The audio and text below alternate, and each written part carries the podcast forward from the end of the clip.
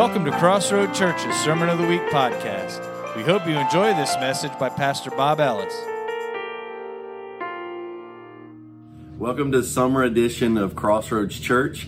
Uh, as you probably have noticed over the last few weeks, we've been uh, uh, doing our worship from home in different places. The worship leaders have been leading from uh, their points of uh, uh, where, where they reside, and then, of course, I've been uh, we've been doing a little bit of traveling this summer with conferences, and so it's not uh, this has been kind of a unique way for us to continue to meet with you and uh, and, and fulfill kind of this opportunity for us to connect uh, with the Word uh, throughout the summer.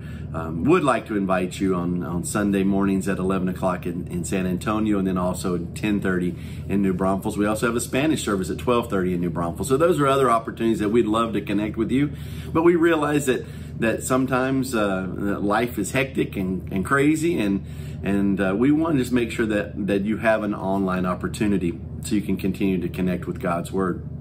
Um, today I'm uh, I'm continuing this this summer edition series where, where I've been looking at light and where the Scripture talks about light, and uh, one of them, it's actually a very a very familiar verse to me growing up as a kid.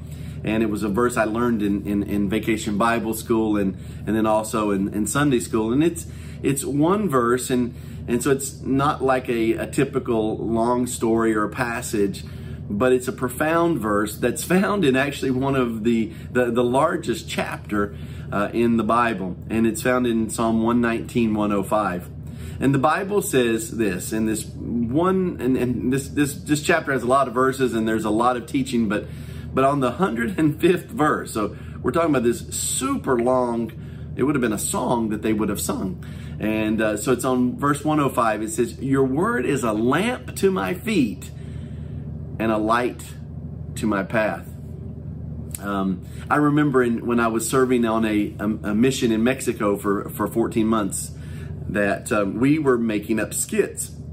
And as we made up skits in Spanish, We would we would have little puppets and, and things like that that we would use, because we had a, this children's ministry that that met out in the uh, in in the barrio, and uh, and so this was we'd have sometimes hundreds of kids uh, come to these Bible studies, and and we found that if we could if we could put a verse to a song, it would help them remember it.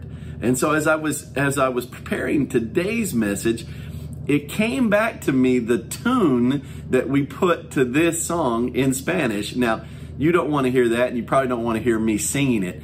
But what was amazing to me was how it stuck in my head after all these years.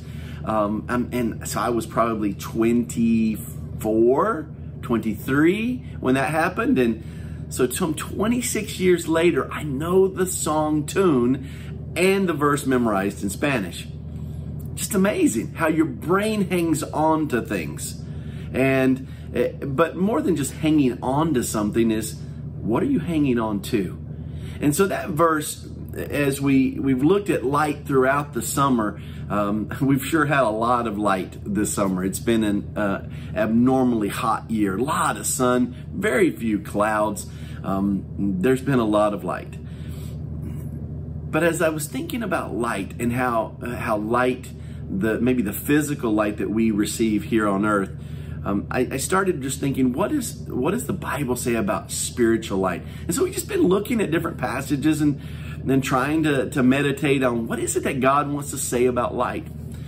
Well, this verse says, "Your word is light. Your word is a lamp to my feet and a light to my path." God says to us, He says, "My words are light for you. My words make a way for you not to trip up, for you not to stumble. My word is that lamp that brightens up your path." Um, one of the things that we've been doing over uh, ever since the the the, pan, the pandemic time, and then now is we you know we're not uh, we're not experts in lighting and and and camera work, and and yet when you see a film. You see a movie at the theater, they have experts in, in technical lighting. And some, some really big churches also have, have great staffs, and they have great resources, and, and lighting is a key. And it's where you position the lamp. And you're probably even thinking, uh, yeah, even your sermon today could use a little bit more light. And I'm like, yeah, it could. Uh, it just happens to be my surroundings are, uh, we're at our, our, our district conference. And, and so the lighting is, is not as, as good here at, at, at this hotel. And, um, and so, yeah, lighting is everything, and everything for our lives. Jesus came to be light in the darkness. He is the the image of the invisible God. He came to show us God. He came to light up our path. And and and the psalmist captured this when he said, your word is a lamp to my feet. Your word is a light for my path. Your word, God. So over the next few minutes, I just want us to look at what, if, if his word is a light for us, then what does the Bible say about his word?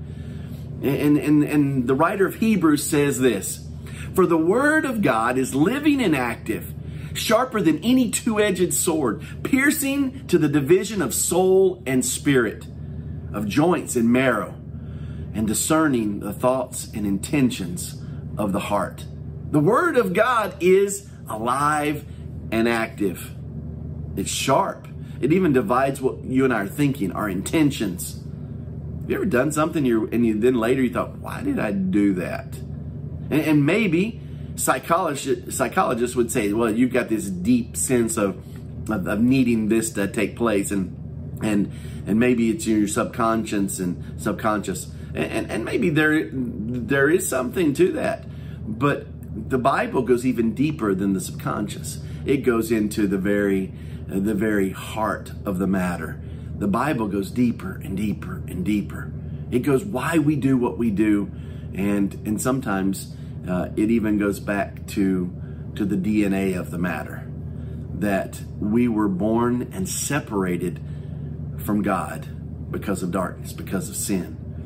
And the only way to get to the root of that is to shine light all the way down. And the Bible says to shine light all the way down to the very root and the heart and the intent of the matter, and frankly, who we really are, is through the Word of God. It's the Word of God that exposes us. Now, probably the question that we should ask ourselves is, do I really want to know who I am? And, and for the most part, I think we, we kind of know there's some things inside of us that, hmm, I, I don't want that exposed, or there's some things inside of us that um, we know God knows, and we know we kind of know, and we don't know why we do what we do, but we don't really want to know. And, and so by really not really wanting to know, we don't really want to shine a light on it. And, and the Bible says, your word is a lamp to my feet and a light to my path. If you really want to know what's going on deep down in your heart, then you got to shine a light. And that light is the Word of God. Um, and, and it really comes down to a simple question. Do you want to know? Do I want to know? Because if you want to know, then, then that means that you kind of have a sense that the Word of God gets down there. It's going to make some changes. Some things are going to take place once the light comes on the path. In other words, your feet won't stumble. Remember, your word is a lamp to my feet and a light to my path. Once the word gets deep down and starts shining into those dark places, then we're less likely to stumble. So really wanting to know is another way of saying, I really want to fix it. The scripture says in John chapter seventeen, verse seventeen, it's a prayer that Jesus is praying. He says, sanctify them in the truth. Your word is the truth. In other words, God, set them apart. Jesus is praying to God the Father, and, and he's saying, God, set them apart, sanctify them.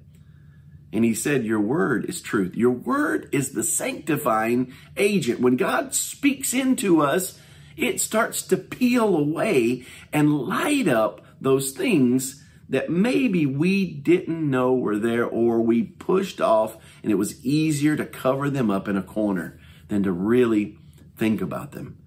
The Bible says his word is truth. His word is life, which means if we want to be set apart, then we got to dig into his word. We've got to put the word back as our lamp. The word needs to go before us. It needs to be leading the way in all that we do. It, the word can't lead the way. The word can't light up the path. The word can't sanctify us or set us apart if we only hear it once a week on Sunday. And did you know that the average, and, and I know the statistics have changed over the last couple of years with some of the things that the world has gone through with the pandemic, but there was a, one statistic.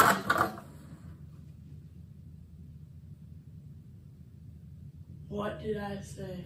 You're right. My lamp just fell. Did you guys see that? See, I had this, I had this rigged up in my room, and my lamp fell. And you know, my son even told me, he said, your lamp is going to fall on you during your message. I'm like, no, no, it's not going to fall. You don't know what you're talking about. My lamp fell.